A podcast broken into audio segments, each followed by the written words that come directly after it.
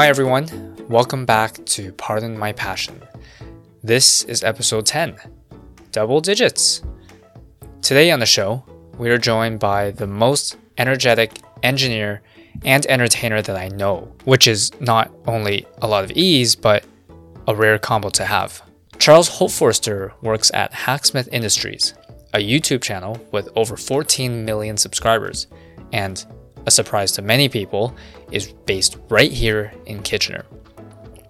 Hacksmith is known for their Make It Real series, where they take fictional items from comic books, movies, and video games and make them in real life.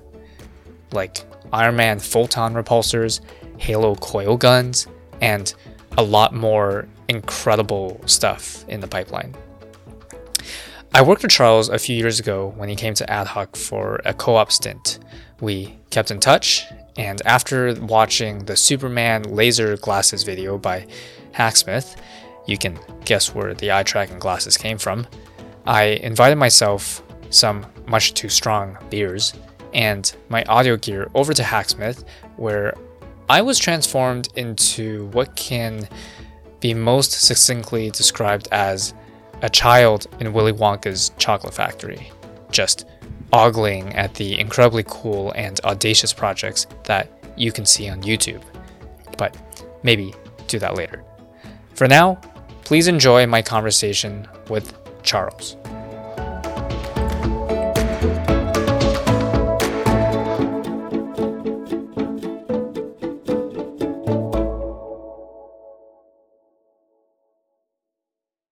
Okay, welcome to Hacksmith Industries, which is uh, basically Stark Industries, but the Kitchener version. We have with us Mr. Charles Holtforster, I guess. and you're basically real life Tony Stark. No, actually, that's my boss's title. Um, I'm more like Tony Stark's understudy, or I guess that would make me Mysterio, actually. So let's probably not continue this train of reasoning too far. But I certainly do work at uh, real life Stark Industries, or at least that's been our goal the entire time when since when James started the company. This is Hacksmith Industries, and we try to make real, more specifically, make it real, which has been the name of the show we've been making on YouTube for quite a number of years now, where we try and take ideas from movies, comics, and video games and make them in real life. And you guys do a hell of a good job. I mean, Oh, thank you. we have uh, we have the half scale Tesla Cybertruck.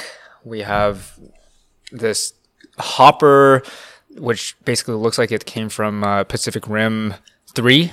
And, Yes, that is uh, the Aliens Power Loader. Aliens Power Loader. Okay, I haven't seen that video yet. Well, there were 14 of them, so it will take you a while to catch up. All right, I'll, I'll keep I'll keep that in mind. so, I I know you, Charles, from our days at AdHawk, where Yes. you were a meager co-op that uh, I guess we consider our superstar co-op.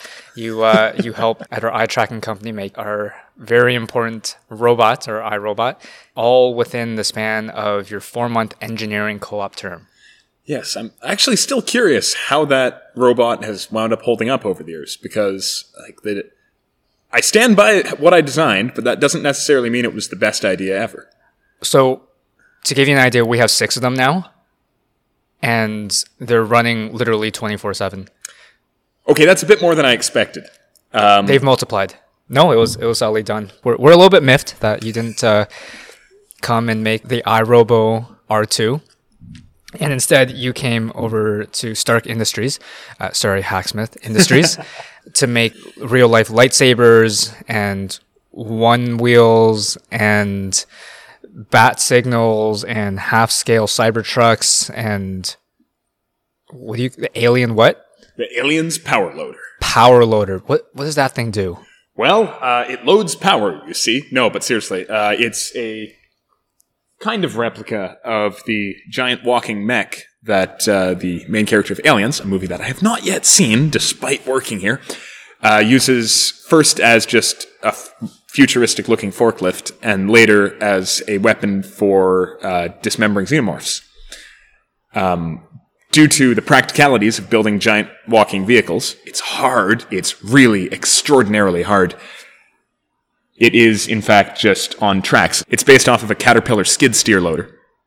And it has, yeah, two fully articulable arms that are, I believe, four or five degree of freedom each. So you can use it to pick stuff up. It is astonishingly powerful, a massive undertaking by the company that I had almost zero contribution to.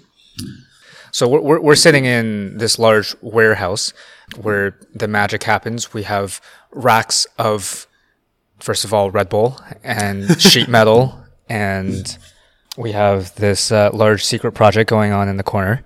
Yep. I'll give you a hint. It involves more hydraulics than even the power loader. And it also runs robot operating system. Yeah, so you guys you guys do cool shit here. I haven't, to be honest, fully thought through what exactly uh, the contents of this particular episode is going to be, but typically we go through the, I guess the the lives of our, our guests and what drove them to do the things that require so much vigor and vitality, of which you are not short of any. You know, when when you were thank a, a co-op at at AdHawk, we're like, oh my god, like the, this guy just brings the energy level from here up to here, and we're we're gonna have to keep up with them. But no, like you're you're great, and it seems like it seems like you you've come here and you've hit the ground running. And it, w- would you say that this is more or less what uh, you know? If you could be doing anything, this this is close to what you would choose to do. Well, that that is a question that everyone should think about with everything they do. And for me, I can't think of anything I would rather be doing. Really. Yeah, like what what could be a more there's there's a few facets to it. What could be a more entertaining thing to do with my life? What could I spend eight hours a day doing that is more enjoyable, just minute to minute exciting? And I don't think there is an answer to the to that except for this. What I'm doing is the most exciting thing I could be doing on just a minute to minute basis. But beyond that, there's also the the considerations of the greater impact of what I actually do, you know, day to day. And some people are trying to, you know, solve the world's problems.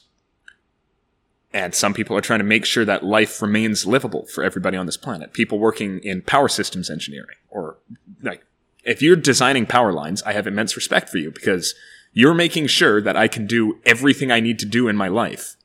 You have to actually think about what, you know, what is everyone else doing? What am I doing? What am I contributing to the world and the people around me? And to me, the answer to that is without a shadow of a doubt, inspiring people to be excited about engineering, about science, about creating things, about being able to enact a change in the world. That's important. That's how I got where I am. That's how I got to the point where I'm comfortable going, yeah, I can do that. Picking up a soldering iron, picking up a pencil, picking up a hacksaw, and just trying to build something that solves a material problem in my life or in my job or just at home. Being inspired to do that takes, it takes active energy. It's the work that Adam Savage and the lot at Mythbusters did for so long that inspired so many of us into this sort of field. Were they one of your um, one of your childhood heroes? Absolutely. Adam Savage and Grant Imahara and everyone else, but mostly uh, Adam Savage and the regrettably late Grant Imahara. Rest in peace. May he rest in peace. Uh, were a massive inspiration to me growing up. Um, and just the level of enthusiasm and vigor that they were able to bring to the table. Uh, if, and I've never met them, so I'm going to go with if only on camera, but that's the only experience I've ever had of them. So what else can I go off of? Just the belief that was presented to me that you can get excited about these things.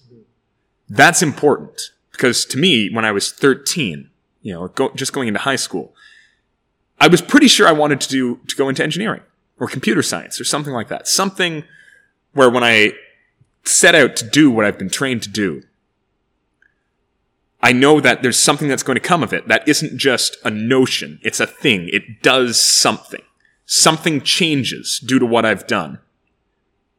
And it's not just a concept or a figment. It's actually something changes in this world when I hit enter or hit cycle start on a CNC machine. Something that I have decided will happen happens. And, you know, possibly some things that I didn't decide will happen, but something happens. And I think that making sure people and kids and youth and people going into schools understand that that's an option, that that's something that they can make happen themselves. That's important. if, if you look at Maslow's hierarchy of needs, I think not far from the bottom of the of the pyramid, you have a sense of belonging, or however it's uh, it's phrased.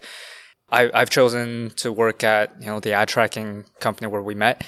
I could contribute and then see the fruits of my labor uh, manifest in the actual product. I get where you're coming from. You guys do cool shit. Um, do you want to run through, like from a high level, what you guys make here, what maybe the mission statement of the organization here is? I think I actually failed to replicate what the mission statement was earlier, but only barely. It's that we take ideas from fiction in movies, video games, and comics and attempt to make it in real life. That is our mission here. Uh, but the corollary to that, or is it corollary? Never quite figured that one out. Is that we do this with the goal of inspiring people and youth and children into engineering and the various uh, STEM or STEAM fields, depending on who you're asking. I don't think we're going to be inspiring many people into art. I'm going to be perfectly honest with you, but that's also important. mm-hmm. I, I've seen some of the comment sections and the Google Map reviews as I was looking for this place, and there's they're very positive. Um, I didn't know we had Google Maps reviews. You, Pardon me, I need to pull this up. You do, and a lot of people are you know telling you guys, even though they haven't visited th- this place because you guys say that you're close to the public, this channel has inspired them to pursue engineering, and I think there's even a couple that say they are currently doing engineering degrees because of your channel. Uh, one of the other comments is, of course, quote, they tried to stop me, but Lizard Man prevailed. End quote. But no, it is really great to see comments like that. Um, that's really reaffirms what I'm doing. Like seeing that people go, wow, this sort of thing inspired me into to go into engineering school. That's really great to see because this sort of thing inspired me to go into engineering school. Not necessarily on YouTube, but in no small part due to YouTube. YouTube was uh, a bit more of a wild place back when I was in middle school. The only large channels I can think of from the time were like Machinima. Uh, and even then, that wasn't quite the right thing. And that was before kind of the idea of a channel as a business uh, became popular. But there were still people doing the same sort of thing we do, just going, hey, I want to build this thing, and it's going to inspire somebody and that's not necessarily why they put it out there. But they did put it out there and it did inspire somebody. And people got excited about that too. Yeah, and you know, with the scale of the internet and YouTube and, and media where it is today, there's a lot of influence, there's a lot of influencers, and there's a lot of consumers who are being pushed in, in various directions based on the, the things that they, they, they do consume. And in my humble opinion, some are more noble than, than others. So what, what, what's the goal here? Uh, are we just going to perpetuate this chain of engineer inspiring engineer inspiring engineer, and it's going to be this pyramid scheme, or uh, what's the what, what's the long term play? Let's be well, the devil's advocate here. Well, if we can all down the pyramid scheme manage to get paid by different advertisers and not step on too many people's toes, then that's fine, I guess. But the end goal isn't that. My hope isn't that people get inspired by what I'm doing to go into attempting to do what I'm doing. My hope is that they see that they're able to make a difference in the world and create new things that solve novel problems. And that they'll actually take that and attempt to solve novel problems or at least, at the very least, try to do something interesting.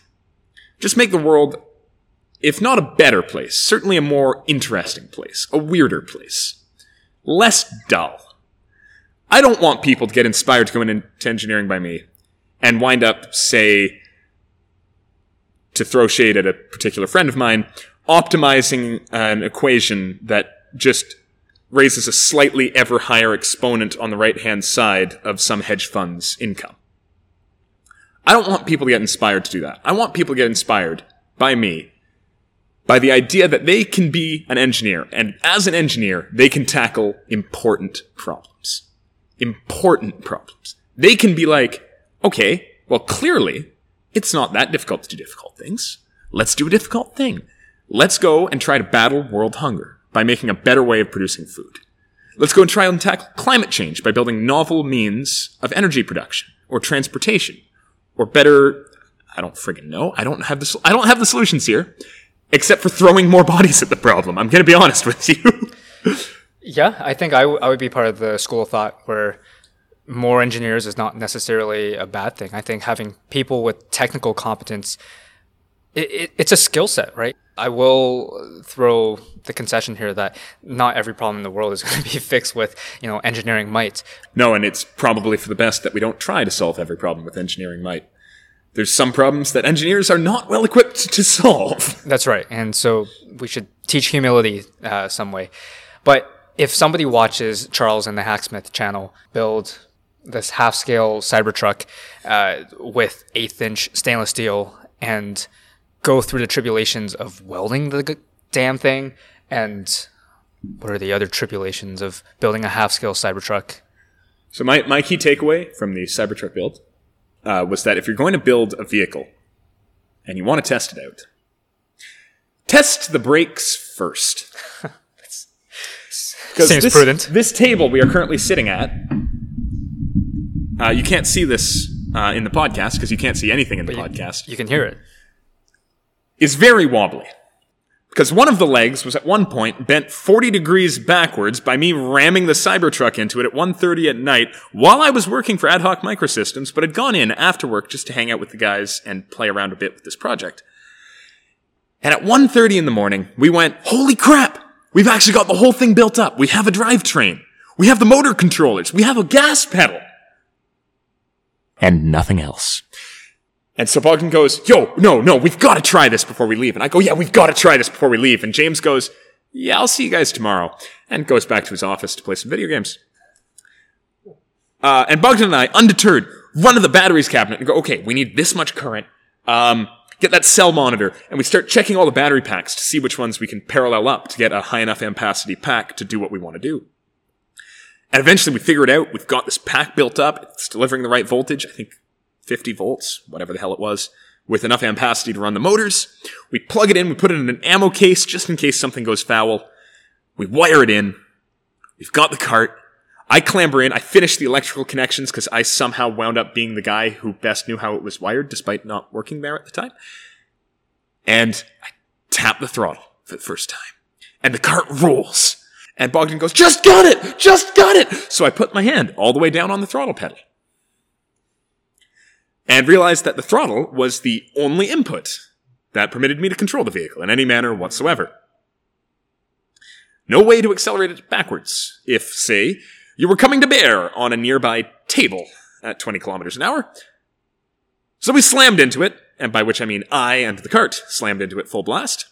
Bent the leg over. Uh, the whole thing sounded like a car crash because, well, it was a car crash. Uh, I was fine because we were going slow and I managed to brace and realize where this was going well before it got there.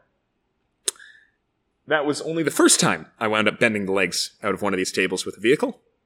I hope it's the second last. Something's got to give. Yeah, some, something's got to give. That is the first rule of engineering. In general, I think. I think it's also Newton's fourth law. that was a digression. I was, I'm, I'm very pleased we went on. Damn, I am nothing if not full of good digressions and distractions. love it. Yeah, as I was saying earlier, um, there there's a lot of influences. There's a lot going on on on the internet, and if if we can inspire kids to you know take up a soldering iron or a 3D printer and learn how to code, we can create a pretty competent bunch of little kids. I don't know if I told you, but I recently started uh, as a, like a volunteering gig to teach some kids in the in the neighborhood Lego Mindstorms. No, you hadn't mentioned that actually. That's Yeah. awesome. No, it's sick. My reaction when I talk to people about this is, "Oh, cool, you're teaching like kids things." But then the reaction is usually like very positive. And honestly, it's it's it's been a huge like plus in my life because we're teaching these kids who you know you can justify morally and and say uh, you know they, they wouldn't have these opportunities, which is also true. But then we're teaching them these cool skills. And yesterday, what we did was we had these two Syrian uh, boys who came as refugees to Canada two years ago. Okay. So their English is not very good, but they were put into this program called I don't remember the name, but it was some accelerated program that they uh, come up with for kids who are academically competent but perhaps don't have the language skills to to usually back it up. And so they, they try to bridge that gap. So i showed them what one could do with uh, a robot with two motors that will turn the wheels to go forward and straight and left and back uh, let's try it again forward and back left and right and uh, and it had this ultrasonic sensor which would uh, sense where the wall is. And I couldn't really figure out like how to teach them robot controls. You know, like how can I tell them this is how you want to program this thing? It's like you're instructing a person. Okay, so I got them to stand up. I say. Uh, Shafiq, please uh, stand up and walk towards the wall. And when the wall is this close to you, I want you to stop and turn 90 degrees to the right. And I, that was that was the one that did it. But the the satisfaction that came from the smiles on their faces, like once they've actually picked it up, what I what I wanted to show them was it, it was priceless. Um, Absolutely. and you're doing that on a very grand scale, right? And and the power of the internet uh, enables this. So instead of me teaching two two Syrian refugees at a time, uh, it's millions. Like how many viewers do you have? Um, yeah, millions would be a, a astoundingly fair statement. I guess we we see a lot of viewership, and the difference is you get to see the smiling faces in person, which is just an incredible feeling. Um, the few times I have like taught something like that, it's great to see people grasping something and realizing the opportunity that this knowledge presents them. Uh, for us, we have to rely on the comment section. And the YouTube comment section is a hazard fraught place at best. It's the same general feeling of just knowing that you've made a difference to somebody somewhere. That's amazing. And knowing that someone is going to take what you have shown them and go, oh, I could do that. You know, maybe I could use what I've seen here to blank. I'm not too fussy on the specifics of what that is, really. Just so long as people are realizing that they have the capacity to change the world. And that's really what it comes down to. And in, in your instance, LEGO Mindstorms is an amazing teaching tool for just robotics and mechanical thinking and computer thinking. It's fantastic that you have the opportunity to present this to people. And even kids whose English isn't great because they've basically run with nothing but the shirts on their back from a war zone mm-hmm. are still able to get the opportunity. And the block coding, you said how to explain this with just block coding. I'm going, well, actually, that kind of sounds like the perfect tool. The big block with the circular arrow indicating counterclockwise turn. I think we can wrap our heads around that with a language barrier. Especially if you have the robot there and you can hit go and you can point at the block, point at the robot spinning. That's a heck of a lot more eloquent than anything you can say in English. You have the block here, hit go, it does the spin. And it's great to actually be able to convey that capacity to make things work in the way that they envision. I feel like that in itself is, is a language, a technical education. And I, am not trying to get too like sappy and shit about my, my love affair with math and, and engineering, but well, you may not be trying, but do it anyways. I'm game. Solicited or not, here it comes. Math is what's often regarded as like a universal language. And this reality that we live in, I, I just finished 1984, and in that dystopian universe, if the party says 2 plus 2 equals 5, then 2 plus 2 equals 5. And if you say otherwise, then they will they will torture you and they'll they'll mess you up. But thankfully, we, we live in this world where 2 plus 2 is equal to 4. And what that means is when you teach somebody, you know, uh, technical skills and when you teach somebody uh, how to leverage math and uh, mechanical wrenching skills and some electrical skills and some coding skills, then universally people will be able to find uh, uses for those things, right? Like, Certainly. Charles, why, why, don't we walk through uh, your origin story and what got you into learning about engineering and having these technical interests and maybe what led to your interest in superheroes and where, where you are today? So there was some adam savage involved there was uh, some mythbusters involved and oh wow. Um, what did? Any influence like that has to start at home of course and my parents never hesitated to be enthusiastic and let me be enthusiastic and eager about engineering and the kind of engineering and technology mindset. My mom is a civil engineer. My dad is also a civil engineer. Uh, my mom works in uh, water main maintenance, city of Ottawa. My dad runs a project management firm, also in Ottawa. And my dad, when I was younger, had a workshop in the basement. He would always let me in to see what he was doing and how he was building things and just, again, engage with that idea that you can elect to change the world around you by, by tools, by the power of your own mind and your own hands.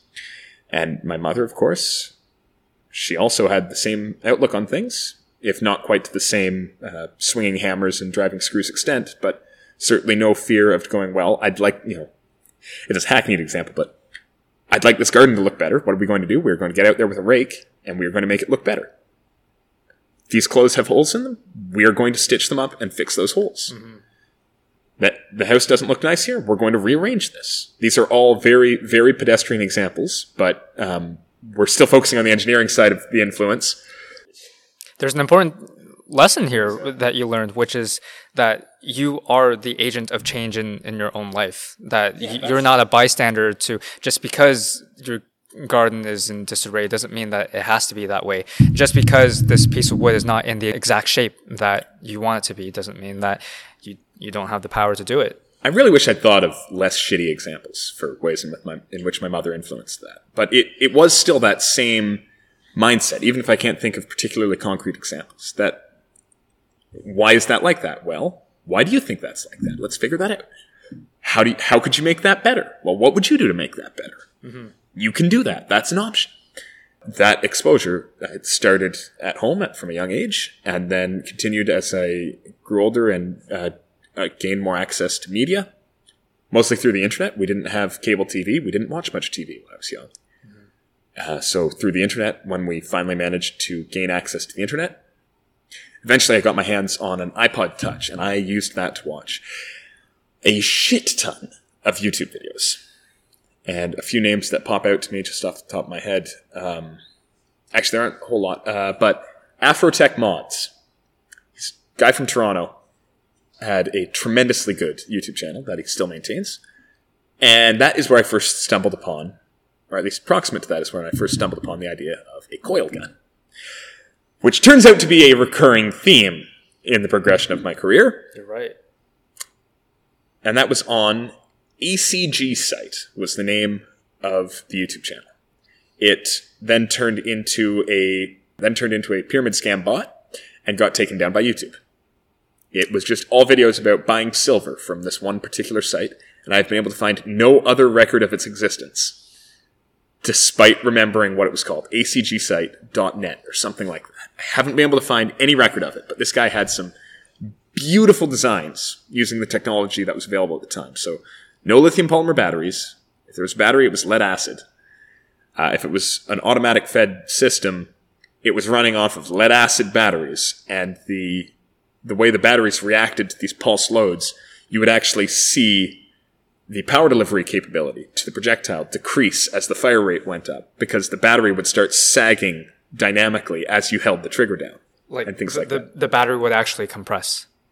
No, the uh, the battery voltage would diminish. Okay. And so you'd get lower performance out of the gun the higher the fire rate went. Got it. I'm not an electrical engineer, so sagging is uh, is a foreign topic to me, but not anymore. Thank you for the education, Charles. But then there were also other channels like Kipkay and Make and Colin, who now resides at Adafruit, I think, or possibly still Make magazine. And the videos from them just kind of explaining basic concepts, which is not something we do here at Hacksmith these days, but that's getting ahead of myself. Things like that just all contributed to the idea that, hey, you know, I can try building something like this. Mm-hmm. I can build things. That's something I'm surely equipped to do. Pro tip for any parents of young engineering minded children Do not let them have access to disposable cameras with 300 volt flash chargers inside of them, because they will do something stupid with them. And if they're lucky like me, they won't die as a result. But don't do that. It's dangerous. But I did anyways, and attempted to build the first of several coil guns. It worked. It could reliably fling a finishing nail about 20 feet across a room. Did you have a sequence of coils? No, there was just one coil and one capacitor bank. Pulling the trigger would directly connect one to the other. That's rather rudimentary. That's I, pretty direct. I took a crack at putting in a MOSFET to uh, try and attach the two together without running 300 amps or whatever the hell it wound up being through the button you were pressing. That didn't work.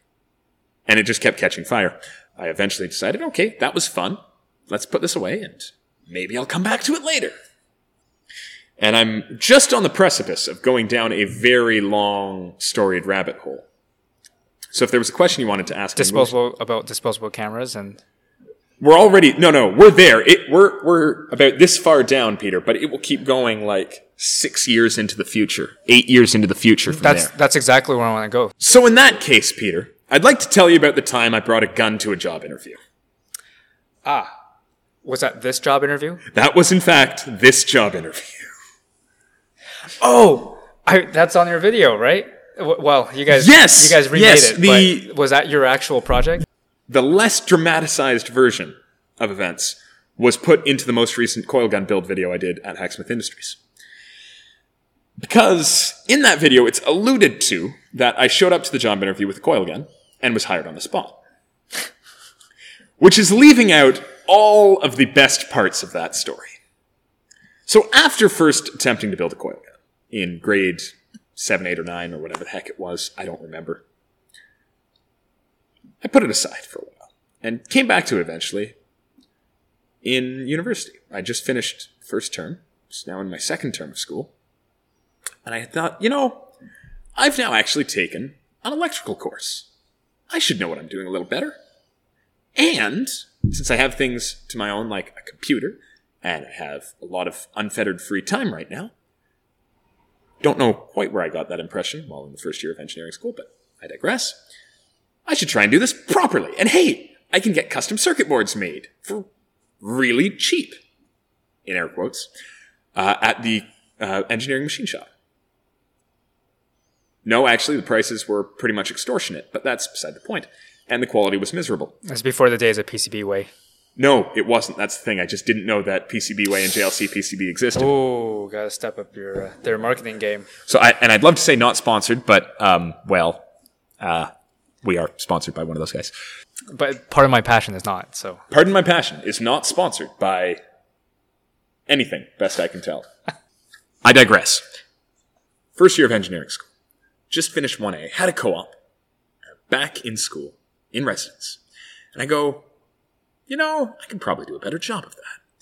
A friend at the time of mine had given me a bag of capacitors that he had salvaged out of his grandfather's garage. His grandfather used to run a computer manufacturing business back when a computer manufacturing business was a thing that you could run out of your garage. that's true.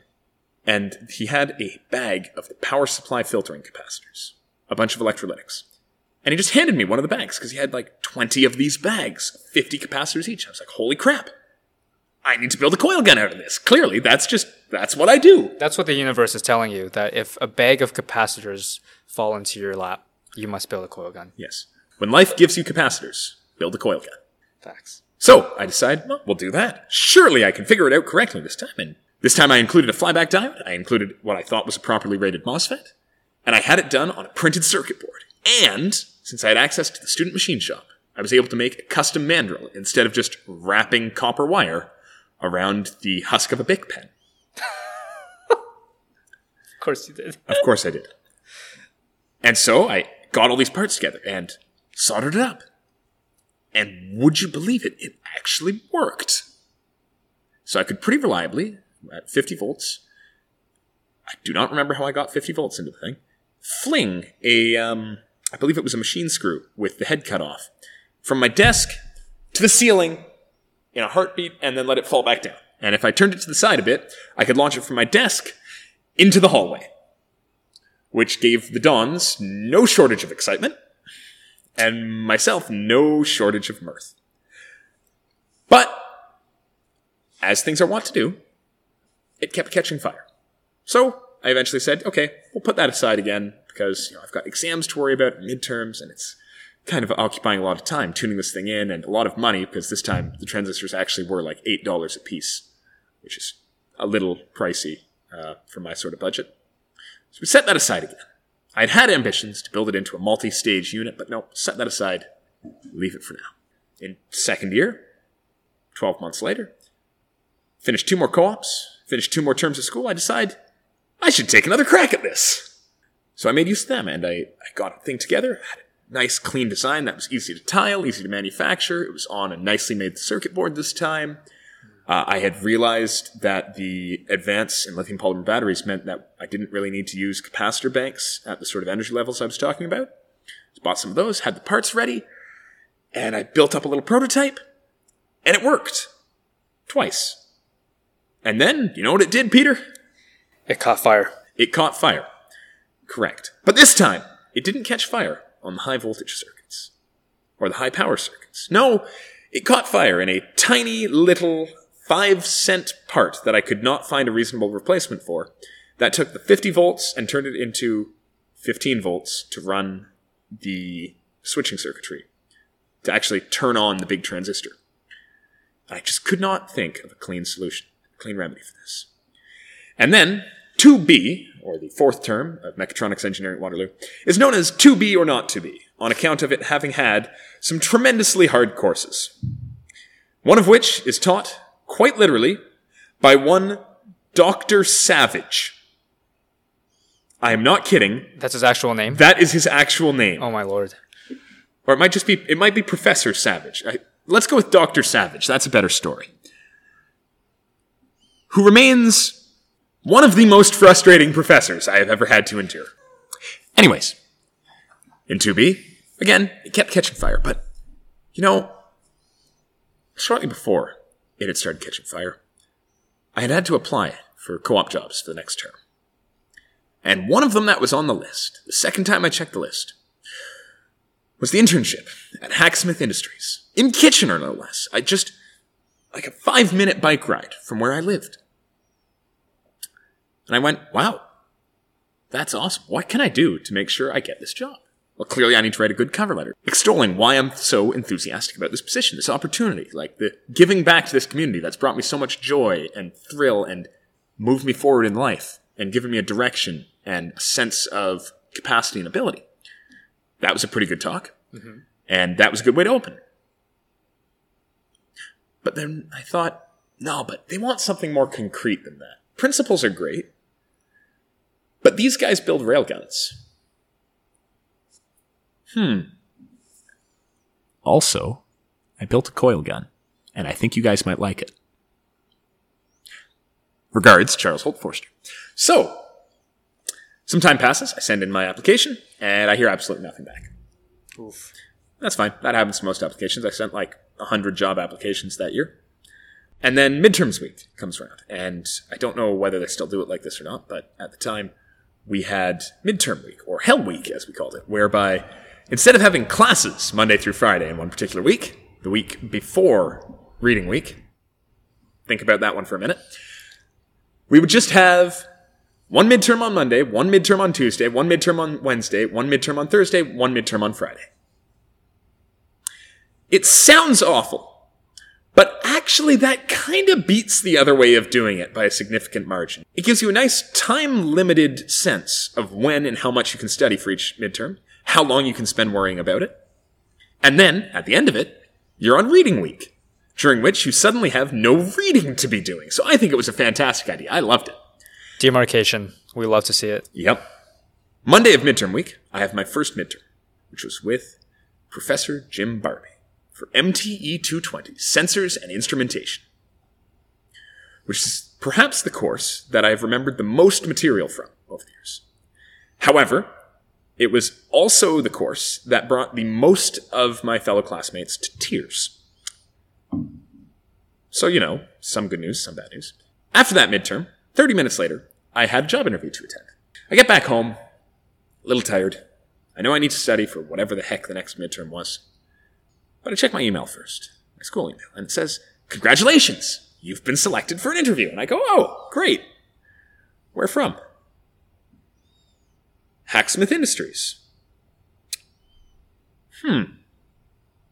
Holy shit. Okay, I need to get this job. I'm not letting this opportunity slip me by. How am I going to go about securing this job? I have the interview. Mm-hmm. Now I just need to never be forgotten. Clearly, the correct way forward was to find some way to finish the coil gun and get it working reliably and bring it to the job interview. And you know, I didn't really need those marks in those other courses that I had midterms for that week. So I took the final interview slot of the day. It was for the Friday of that week. And that gave me four midterms between then and now. and enough time to build a working coil.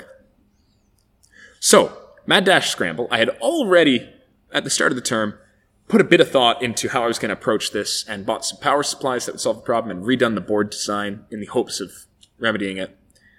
Uh, I hadn't shipped the boards for fabrication, so I need to do some rework. It would get a little sketchy. So I go, okay, well, I had wanted to build this whole mechanical assembly where it would actually be like, you know, a gun shaped thing. I don't have the time for that. In fact, I don't even have the time to draw that. So instead, I'm going to take what I have and bolt it to a chunk of plywood. That's good enough. And I can get free laser cutter time at the Rapid Prototyping Center on campus. And if it was anything like U of T's during exam week, it would probably be dead. Yes, it was entirely dead. So dead that I could, in fact, just put together a request of part files, export them to DXF, send them by email, and receive the parts the next day with less than four business hour turnaround. Beautiful. Absolutely beautiful. And so I did exactly that. I built up this little, well, thing you would see in the video if you watched it. This little panel with some coil gun stages and room for more, and some parts to bolt down the circuit boards, and some parts to bolt down a power supply, and a big red button with a missile cover lever switch. That was also in the video. It was! Finally, I got this all assembled Thursday night. And Friday morning, I had a midterm. Friday, I got home from the midterm noon, didn't eat anything, and just went straight into attempting to tune that thing into within an inch of its life. It had no feedback systems, which regrettably has been a theme that has continued through the rest of my gun builds. So I had to manually tune both stages.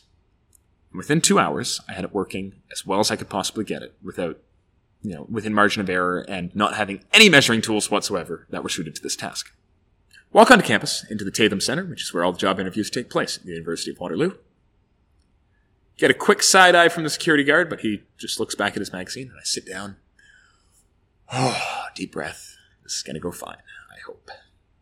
And eventually, my name comes up. Walk upstairs, and I'm greeted into the room with, "Hey, you know, I'm Ian. James. Oh, pleasure to meet you, Charles. Charles. I see you brought something for show and tell. Yeah, I guess I did. Nobody else did. It would seem that somehow for the most interesting job on that entire list. I was the only person who had even thought that showing up with something to show off, some indication of passion, was a good idea. Long story short, three years later, I'm working here full time. And that mad dash scramble over the course of four days to get that thing built remains the best decision I have ever made. Well, cheers to good decisions. My beer's empty. So is mine. Well, it's worth a shot. Probably for the best. Yeah, so it looks like your incredible story of how your passions dovetailed one into the other uh, into a co-op job interview, which eventually led to you making YouTube videos viewed by the millions, showcasing your your passion, and uh, in turn, hopefully instilling the the passions of of younger minds or just of any other people. That is the goal. That is certainly the goal. If I can make anybody watching these videos as excited about the prospect of doing what I do as I am, that is a victory. If the unit of measure uh, for your goal is the number of minds that have been impressed uh, upon, then I'd say you're doing wonderfully well. If, let's say, we could catalyze, you know, your leverage. Hate using these buzzwords. If if we could elongate your leverage arm by even further with the snap of God fingers, Thanos fingers, if you will, what do you think you can see yourself doing? Like, is is this uh, is this peak Charles? Well, peak Charles. The thing is, at the end of the day, doing something like this for the joy of other people isn't necessarily my sole thing in life. Mm-hmm. So, peak Charles as an engineer, as somebody who will only disdainfully call themselves an influencer, but I guess that is kind of my day job, so I might as well fess up to it. I can't really foresee doing something that is more influential than what I'm doing right now. By the same token, would I say this is my peak? No, I'd say I have plenty of room to go. Uh, certainly plenty of time. If this is my peak, that indicates some bad things about the trend line for the rest of the way. No. Uh, so no, this had better not be my peak. I have plenty more time to try other things. But it also is a little reductive. Is this peak Charles? No, this is peak Charles being an internet personality to showcase the joys of engineering. What is my actual peak? I have absolutely no idea. Is this my true calling? Probably not. Maybe. I don't know. I'm only 23. There's plenty of other fun things that I could wind up doing. At the end of the day, no matter how many people I can influence towards making the changes I want to see in this world, and while having other people be excited and interested and passionate about the things I'm passionate about, is a passion in and of itself and a worthy goal. If if this all fell apart and I had to do something else, there's plenty of other things that are equally worthwhile attempting to solve the problems that I want to see solved myself. That's important. But just the goal of, well, the secondary goal of making people smile and doing things that are fun and engaging and interesting. That's also important. And I try to keep a good, healthy dose of that going beyond the day job, the very least. Yeah, so you're you're an, you're not just uh, an educator; you're you're an entertainer. Actually, with with how our videos tend to come together, I would say I usually tend to be more on the entertainer side than the educator side, um, and that is not like a distinct decision, but that does tend to pay the bills better, regrettably. Would are there social causes or perhaps like large scale? If if you were made world dictator and you could bend politics at the snap of a finger. Are, are there things that you would like to see? All right. Well, if we're going to go uh, full real talk here for a minute, Peter, we're absolutely fucked on climate change. We need to do something about that immediately. Preach.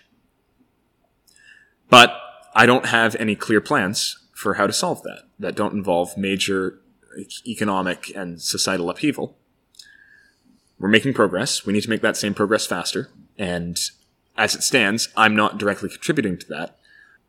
My hope is that even if the direct change I'm making isn't the change I want to see, the indirect change of getting other people to feel like they can influence the world positively will affect those goals that I'm ultimately passionate about. We need a more equal world. We need a more equitable world. We need a world that isn't spiraling into hellfire. And we should be able to accomplish that with engineering to a certain degree. There's other aspects of change that are needed. But I hope that inspiring others to feel as I do about these things will cause something to happen. You know, if, if we follow on the theme of lifelong learning, you starting in your mom's garden and learning there that you can affect change, in your own life and the things around you. And now fast forward to today where you are teaching this lesson to literally millions of people around the world. This is a learning process for you. You're slowly building the skills that could be requisite to making these positive changes uh, in the world the the purpose wasn't to like put you into a corner and say like oh so what what like do we want to see change in the world today but we're we're all uh, we're all works in progress and I I can't wait to see what comes next. Thanks. Yeah cheers to lifelong learning. Um, thanks for hosting me in this uh, super cool space that you got here. absolutely welcome. I'm glad you can make it. I don't give many tours these days, just because of the season, as it were. Uh, but it's always great to bring someone in to share in the the same sort of wonderment that I got out of all this way back when. Yeah, no, you definitely had uh, Richard and I like kids in a in a candy store. Um, so thank you, Charles. And if uh, you know, if people wanted to follow you in some capacity, how could they do that? Uh, I can be found well, first and foremost, most likely on Hacksmith Industries on YouTube. But if you want to follow me specifically, you won't find much, but you can check out Charles Builds stuff on Instagram. You know, the, the occasional videos that you do post are fucking cool, and I like the showmanship that goes with it, so you should definitely post more. Well, that's a hell of an idea, but um, don't push it.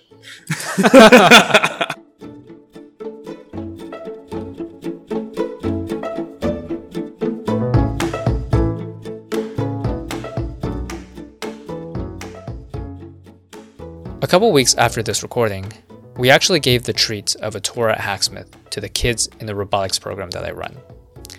They were pleased, to say the least. In that visit, Charles gave what I thought a very eloquent and illuminating response to the question about how he got to where he is now. I don't remember it verbatim, but essentially, he advised them to engage with their own interests and projects in the meantime, learning new skills and perhaps even creating show and tell pieces for future interviews. And I thought, this is totally right. The best creators that I know are not the ones that killed all the exams in engineering school. In fact, a formal technical education is not necessarily requisite. The most talented creators that I know are serial self tankerers, people who did things and made things without anybody telling them to. These recent interactions with Charles and the kids remind me of the childlike wonder and excitement personal projects would bring me, such as this podcast. The notion that anybody could sketch on an idea, pick up some tools, try to make it, and iterate until it's right, or even not, whatever the metric is, all on their own accord, fueled by their own desire, without needing to wait to be taught the skills and tools in school, which may never happen. I can think of few personal development protocols as powerful as that. So, thank you, Charles, for reigniting that flame. And thank you, my listeners, for tuning in to Pardon My Passion. See you next time.